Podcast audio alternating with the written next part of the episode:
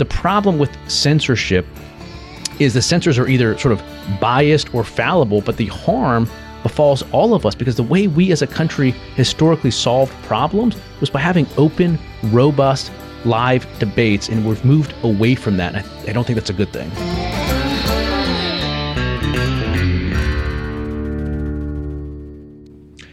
Hello and welcome back to the Kevin Roberts Show. We always have a newsmaker, someone who has some really good thoughts about where to take America. And occasionally we have an elected or an appointed official. And today we have one of my newer friends in DC, Commissioner Brendan Carr of the Federal Communications Commission. He is someone with great Texas roots. So You'll hear a little bit about that today. Most importantly, what you're going to hear about is the important work at the FCC, especially from the standpoint of those of us who think that government should be a little more limited. Commissioner, thanks for joining me. Well, wonderful to be with you. It's always good to spend time with someone that knows what time it is in America. So great to join the podcast with you. Oh, Brendan, let's start there. What what time is it in America? Well, it's a good question. I guess there's a lot of different ways uh, to answer. I think for me, uh, someone that's a conservative, grew up uh, with obviously sort of deep conservative roots. I think we're at a really interesting point in time where in DC in particular, you had a lot of people on the conservative side that sort of fell into this sort of fundamentalist libertarian view that was basically like if a big corporation wants to do something, who are we as conservatives to stand in the way? And I think the conservative movement for a long time was very focused on the the threat to individual liberty that comes from big government, rightly so. But I think what a lot of people on sort of the fundamentalist libertarian side missed was the threat to individual liberty that comes from the consolidation and abuse of power by corporations. And so, from my perspective, what time it is, it's time to stand up for individual liberty when it is under threat, both from big government and also from big corporations uh, that really are unaccountable right now. So, that's how I'd answer that question. Man, you came out swinging. we we usually you know following my own. Uh, you meant like literally what time it is. I'm sorry. I thought I thought it was you know I guess it's a, a 11 or so here local time right now. You're, you're doing great. That's it's a compliment. I was just about to say following my own pace. You know, being a native Southerner, I like to get warmed up. Ask you how you got into what you're doing, and you are ready to roll, which I really appreciate. It's, it's, and I know that our audience will too because there's so much content out there, and we are going to talk about content moderation. Yeah. Let's start with the Federal Communications Commission. Yep. Even th- those of us who do policy for a living don't know everything that the FCC does. So Yeah. th- even though our audience is very smart, they wouldn't necessarily have reason to know everything about the FCC. So give us the summary. Yeah, so it's interesting. So the FCC is obviously a pretty old agency uh, that's been around for a long time. It it has five commissioners. Three are of the president's political party. Two, by statute, uh, have to be not of the president's political party. And by custom, uh, that means that you end up with three Republicans, two Democrats, and Republican administration, and the opposite right now. Right now, we're 2 2, uh, two Democrats, two Republicans, because the third Democrat is still going through the confirmation process. But we have a number of things that we work on. Historically, we were very active in the media space, so radio ownership regulations, how many stations can someone own? Um, we're very active right now in 5G, this next generation wireless technology. We have to get the airwaves, the spectrum out there that can um, enable those 5G use cases to flourish if you have a merger of any entity with an FCC license, so TV stations or wireless operator, we have to review that merger and approve it or not approve it. We also administer something called the Universal Service Fund, which is a $9 billion a year fund uh, that consumers, they don't know it, but they pay into it on a essentially what feels like a tax. We call it an assessment legally, so I got to be careful with that disclaimer.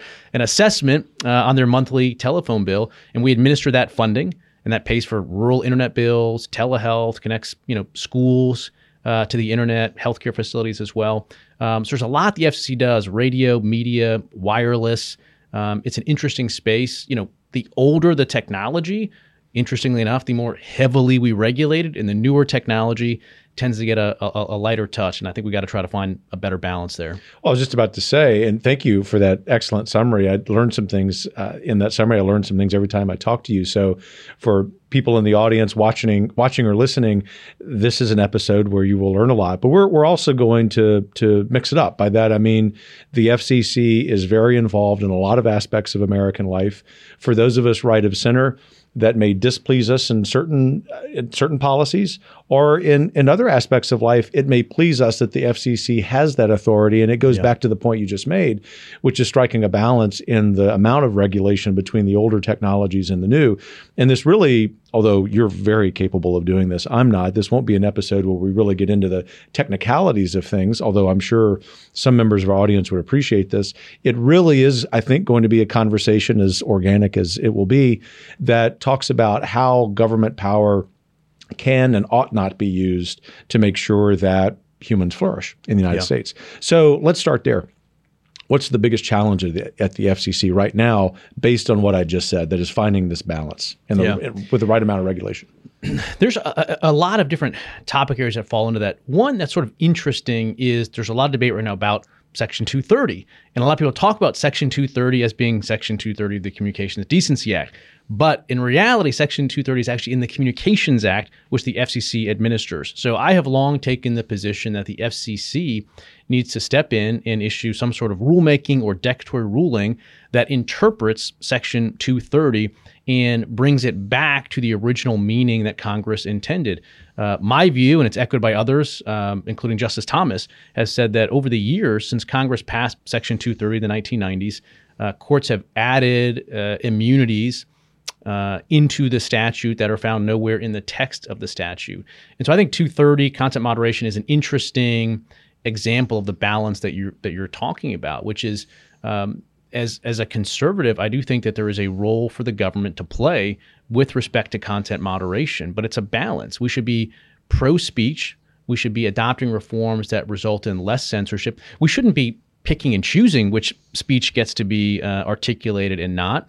But that's one where I think we need to step in with some sort of common sense, pro speech regulatory guardrails. What do you say to people? And I know they're they're well intentioned when they say this. I, I presume they're conservatives, perhaps even more so libertarians. That when it comes to content moderation, those are private companies. They have 100% right to do whatever they do. Yeah. It's an interesting argument, but it, it's, it's simply not correct. So we have a lot of cases where obviously you start as a conservative with the idea that you know it's private property. If you don't want a person on your property, you can eject them. Uh, and there's a, a thread of cases in the speech context as well that says you don't have to carry someone else's speech if you don't want to. But it's not an absolute rule. Uh, we have all sorts of cases where the Supreme Court and appellate courts have said, no, we are going to regulate and limit your ability to refuse to carry speech. Uh, and we do it in a lot of contexts. So the FCC, for instance, cable is an example.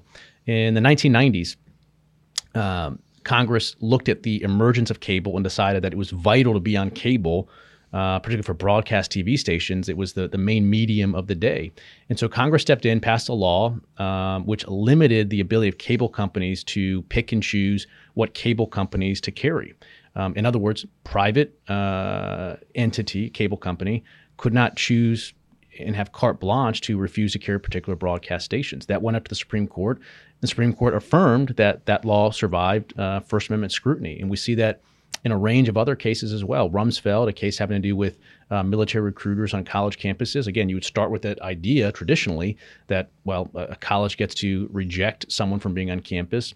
Court said no. Uh, we see it in a range of other cases. There are certainly cases on the other extreme of the spectrum we talk about um, newspaper cases like Miami Herald.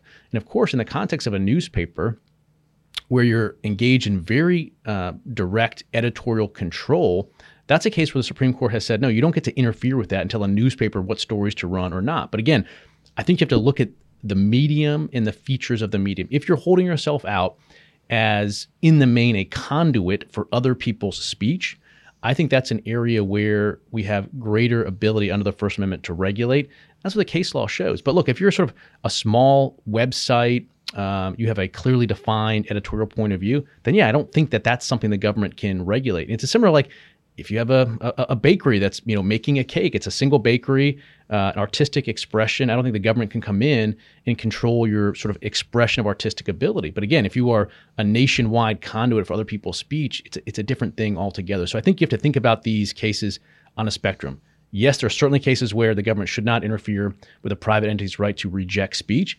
But depending on the characteristics of the circumstance, then I think that there's plenty of precedent to do it, and we should do it because free speech over the digital town square uh, is so fundamental today. And I mean, it, it it seems as if it's a very similar situation to a, a, a TV station needing to be on cable. The the example you mentioned earlier, and it's not exactly the same as a newspaper right. as as you alluded to, but most Americans would say they need access if they so desire to social media platforms. Yeah, I think fundamentally too, there's a cultural issue here, which is if you go back to the 1970s, it was a very uh, fundamental uh, component of progressive thought was diversity of viewpoints. In fact, I like to tell the story. The, the modern day op-ed actually launched in 1970s, early 1970s, in the New York Times. And it did so because there was an editor of the New York Times, then a guy by the name of John Oakes, who said, Diversity of opinion is the lifeblood of democracy. The moment we insist that everybody think the same way we do, our democratic way of life is in jeopardy. He was someone that looked at the editors of the New York Times and said, I want in my paper views that are divergent, his language, from them. That's how the op ed page launched the New York Times and was copied, obviously, throughout the world. Now, flash forward to today, and not that long ago, a United States senator ran an op ed in the New York Times, and the editors didn't like it. It diverged from their views, and people got fired over it. So it's it's really so interesting to think about over a relatively short period of time uh, from a political philosophy perspective. The New York Times went from we want divergent opinions that differ from our editors in our in our op-ed pages to we do not want op-eds that are running that are divergent from our own. And so I think that's a cultural challenge in this country is to get back to this embrace of diversity of views because it's how we solve difficult problems. We should have a robust, open debate about, for instance, mask efficacy. Do cloth masks work or the, or they or, or don't they? The origins of COVID, um, the uh, effectiveness of vaccines in terms of trans- transmitting or not. Not that vaccines aren't good, they are, but let's have a debate about what they actually do and don't. These are core public health uh, public policy issues that for much of the place that these debates take place, the internet, you weren't even allowed to have them. So the problem with censorship is the censors are either sort of biased or fallible, but the harm befalls all of us because the way we as a country historically solved problems was by having open, robust, live debates, and we've moved away from that. I, I don't think that's a good thing. It isn't a good thing. And I just think about this historically that, and not to go too historian on you here, but you think about that wonderful tradition of in this far flung, that is very large geographical space, this republic, imperfect, but the best in the history of the world, you and I agree, to colonial Massachusetts. The, the, the example of, of town halls, something that would be more of a pure democracy as we saw in Athens. There's that tradition, the tradition of the House of Burgesses in Virginia, where elected representatives are having those robust debates. The point is that those are, are aspects of the public square that now in the 21st century are more digital. In fact, we would probably argue even mostly digital. And hmm. therefore, I mean, just from a common sense standpoint, you're the attorney, I'm not. Hmm. From a common sense standpoint, I think most Americans look at that, they put partisanship off to the side and just say, should Americans within reason have access to these platforms to say their piece? And the answer is resoundingly yes.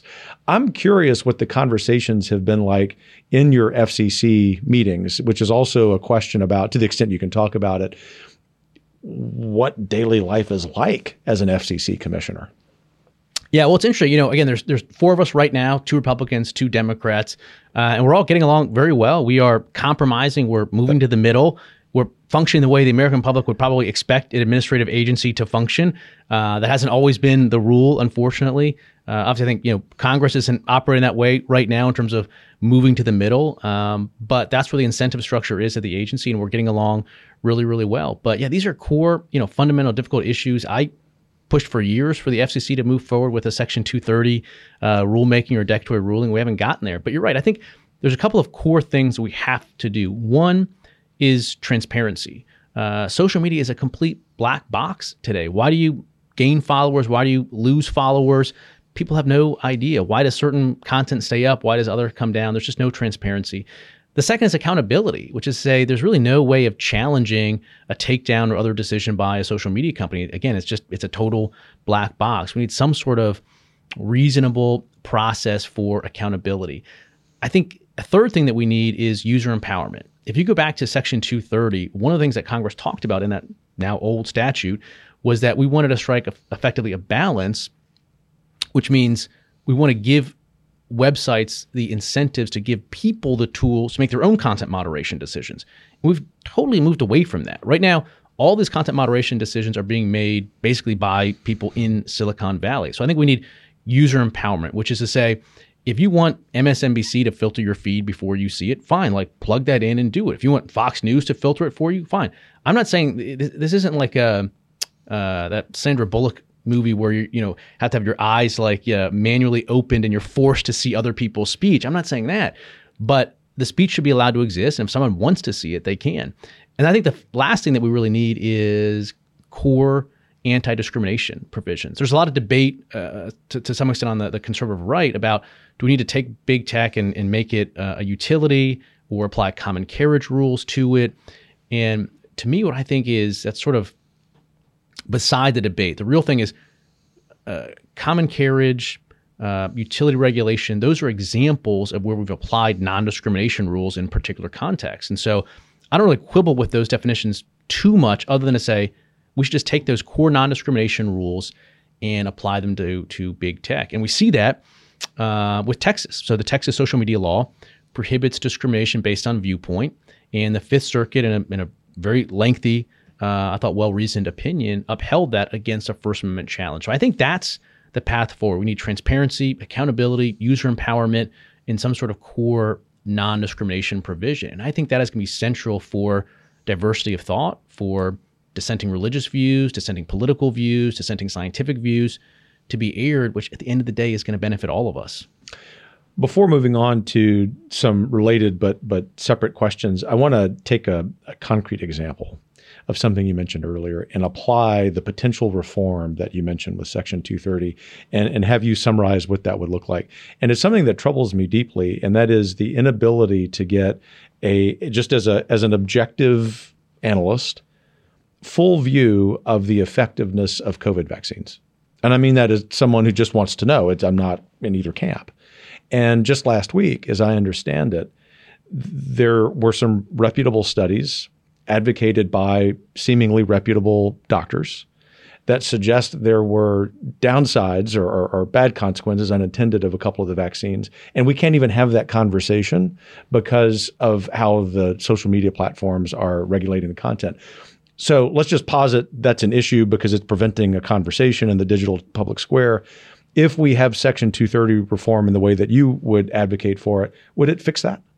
Yeah, absolutely. I think so. You know, the idea that you could not censor that type of speech is sort of core to this non-discrimination provision. Again, if someone doesn't want to hear that, they say, "Look, I've made my mind up. I don't want to hear a different view. That is an insane view." And someone could say, "It's a dangerous view." Okay, don't follow that. And that's person. fine to say that. Yeah. yeah, block that person. Don't follow it. You can quote tweet them and say, "This person's an idiot." You know, you can do all of that. But again, it's this idea that um, speech even speech we don't like should be allowed to exist. And if your idea is better than that idea, then it will prevail in the marketplace of ideas. But that's the solution. So, yeah, I think that all this speech should be allowed to exist. Now, of course, we can do this in a way that does not promote or even force someone to carry terrorist speech.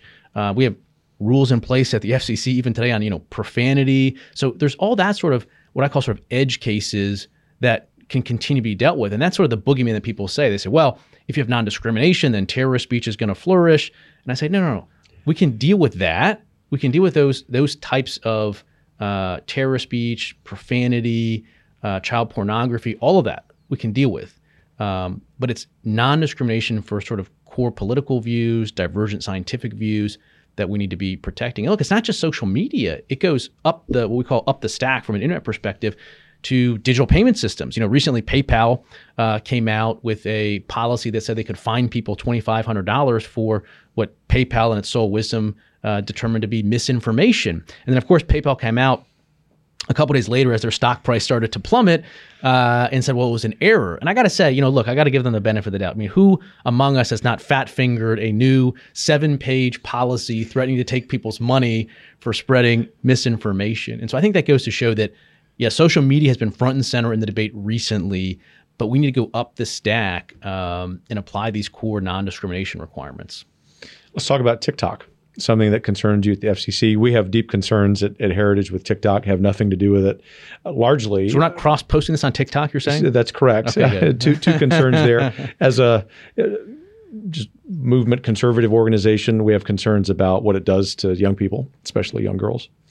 But secondly, obviously, the control by the Chinese Communist Party is something that we just find abhorrent. From from your standpoint of the FCC, I know TikTok's come across the transom, perhaps for other reasons, but I know that some of our audience will be curious to know yeah. your views.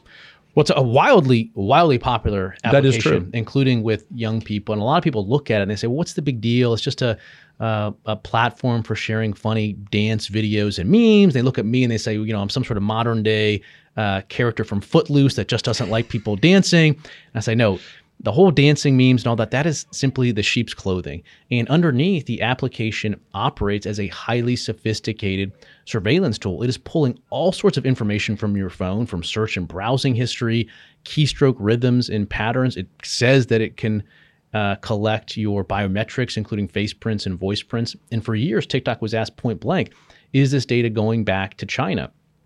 And they gave a series of evasive answers, in some cases in interviews, saying the data doesn't even exist inside China. And this past summer, there was this BuzzFeed uh, news article that, you know, demonstrated that all those representations were nothing other than gaslighting. And the BuzzFeed news story got internal uh, communications from TikTok that said, you know, the main reveal was everything is seen inside China.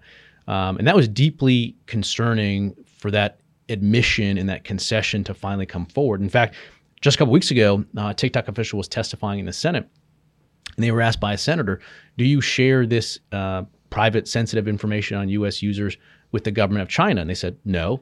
Okay, that's a good answer. And they said, "Do you share it with the CCP?" And they said, "No." like, okay, this is this is trending in a good direction. And then they were asked, "Do you share it directly with members of the CCP?" And they said, we don't want to answer that question, which I think calls into question uh, the first two answers. And to your point, I think there's three core issues with TikTok. One is all of this data, apparently all of it, being accessed from inside China by CCP members, and that is leaves us exposed to espionage, blackmail, all sorts of nefarious purposes. Two, to the other point you made, it's the content coming back into us, what is being displayed to American users through these Beijing based algorithms. And you talked about uh, the issues with harm to young girls and otherwise from the type of content that's being displayed there. That's a big issue.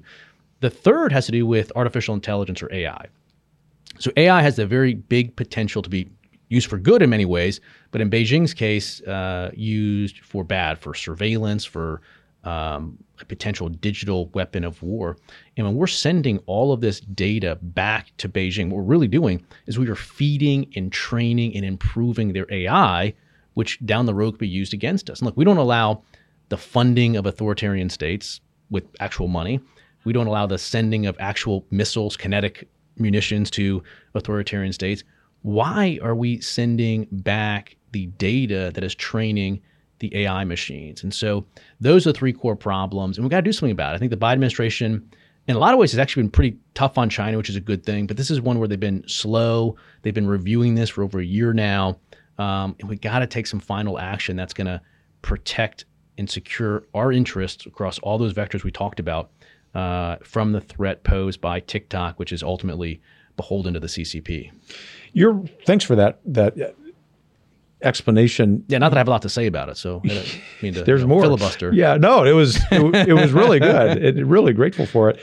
Your realm is not the political realm. I want to be really clear, nor is it really mine. But you and I both understand, just as citizens of this republic, that one of the, the most important factors in seeing policy change is the expression of popular will. And so I get asked the question as I travel the country Kevin, how do we, as a as a people, put Democrat and Republican off to the side, confront the CCP? It seems one really good start would be that if anyone's watching or listening this, they and anyone in their homes just delete, stop using TikTok. Yeah, this isn't just a Washington solution. Yeah, I think that's exactly right. I mean, obviously, fundamentally, you know, parents uh, have a significant role to play in terms of what their kids are doing on the internet, including uh, with TikTok. But yeah, I, I, do think you know we have a role, obviously, at the government level as well to take action. I think, you know, fundamentally, we I think are, are, are, at a pivot point with our relationship with communist China.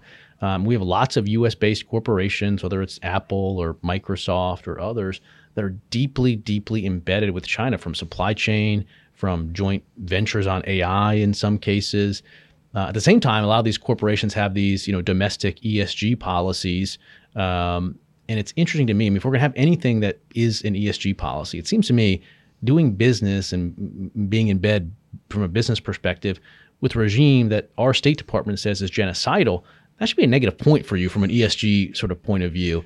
And I just think this idea that we are going to continue to do business as usual with communist China while they're engaged in genocide, while they are attempting to dominate Asia, if not beyond that, um, is something that we have to reckon with. And I think corporations need to start coming up with their game plan to take an off ramp from their deep ties inside communist China. Um, I just think that's where we have to end up here. And at the same time, that individuals and hopefully more companies are doing that I would speculate that starting in 2023, we'll see more policy movement here in Washington, D.C., and certainly in state capitals. Certainly, if heritage has anything to do with it. But given that you're here and China figures large in another area of your expertise, which is the infrastructure of this technology, uh, talk us to us about that, not just about the China side, but also what's going on with America's communications infrastructure. Yeah, so it's interesting. You know, a couple years ago, we started focusing on this issue of Huawei and ZTE gear being deeply embedded in our network. And at first, it was difficult to persuade people about the actual risks, and, and they're very real. I was up in um, a small town, Great Falls, Montana, 100 or so miles from the, the border with Canada, and there's a, um, a military base up there, Malmstrom Air Force Base. Uh, Colonel Jennifer Reeves uh, runs the place, as best I could tell, at least. And in her stead are crews that literally have their finger ready to go on hundreds of ICBM missile silos. And these are missile silos spread out across hundreds of miles up there.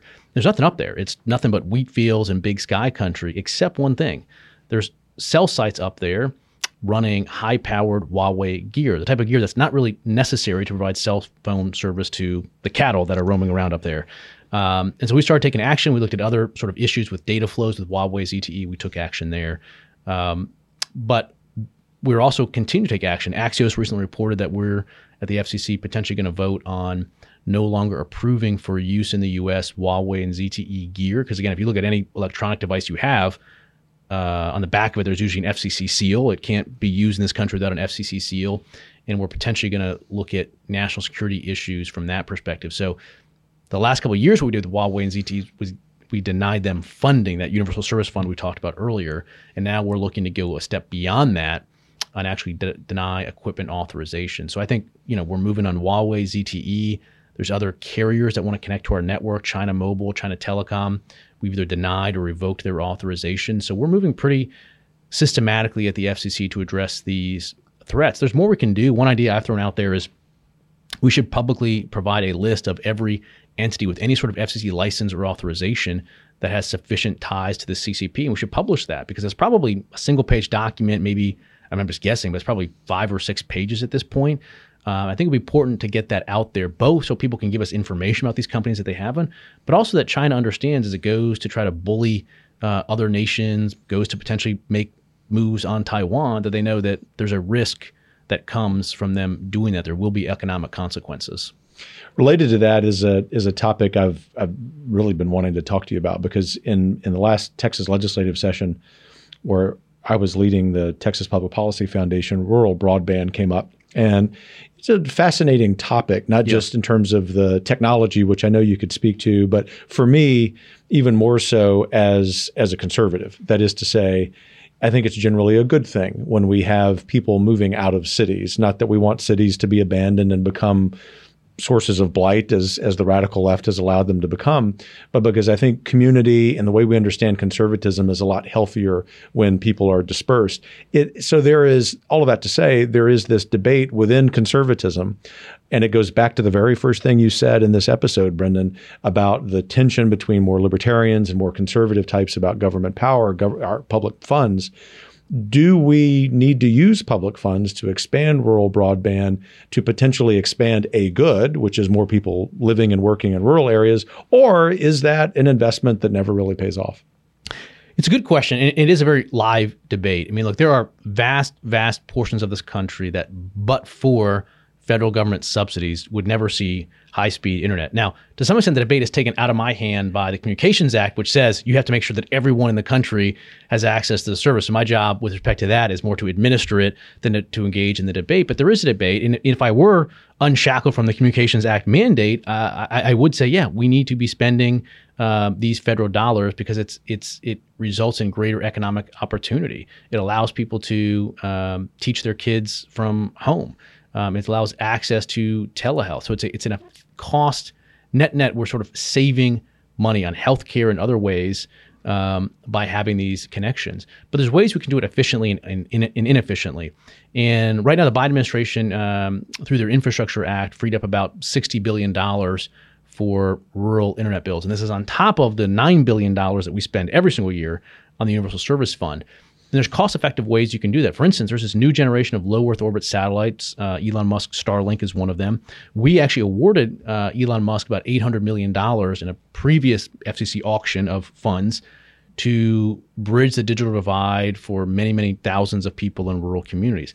This FCC, a couple months ago or a month ago, just reversed that, uh, revoked that award of $800 million to Elon Musk Starlink, and if those people are ever going to get service again, it's going to be through the Biden Infrastructure Act, which is going to cost many multiples of $800 million to get them served. So there's a way that we can do this that is um, cost effective for the federal government, which is to be agnostic as to the technology, or we can do it the way that it looks like the Biden administration is going, um, which is spending more money than necessary to bridge the digital divide.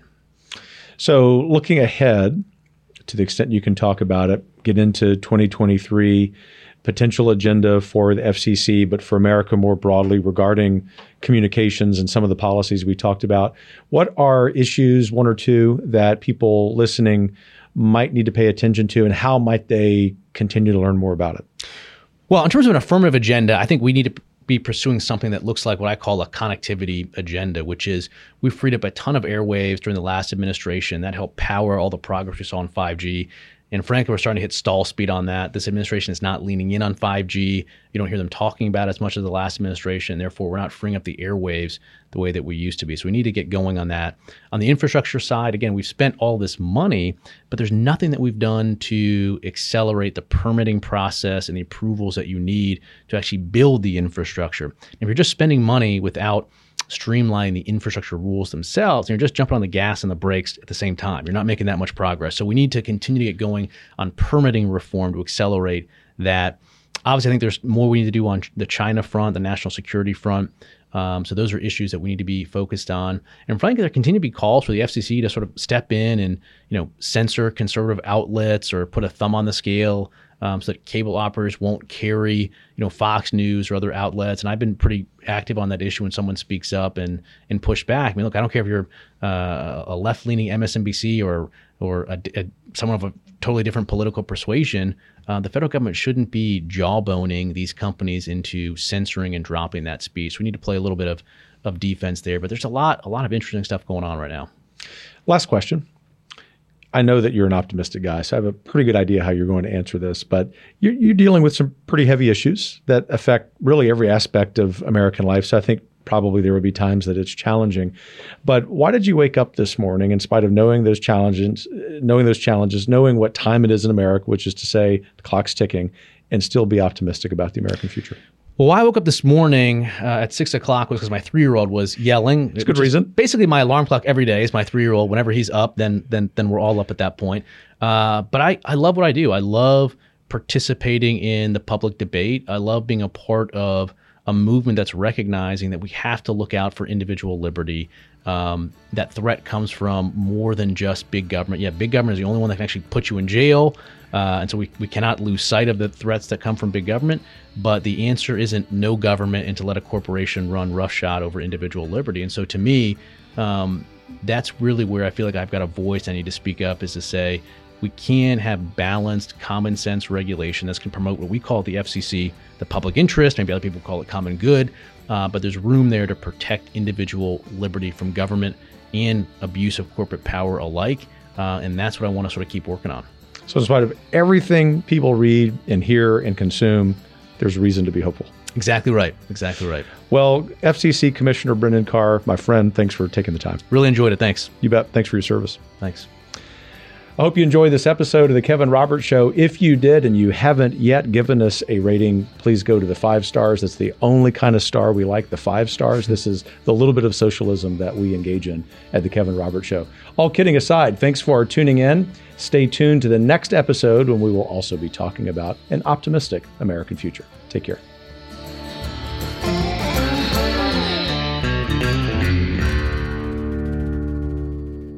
The Kevin Roberts Show is brought to you by more than half a million members of the Heritage Foundation. The executive producer is Crystal Kate Bonham. The producer is Philip Reynolds. Sound design by Lauren Evans, Mark Guiney, and Tim Kennedy. For more information and to subscribe, please visit heritage.org.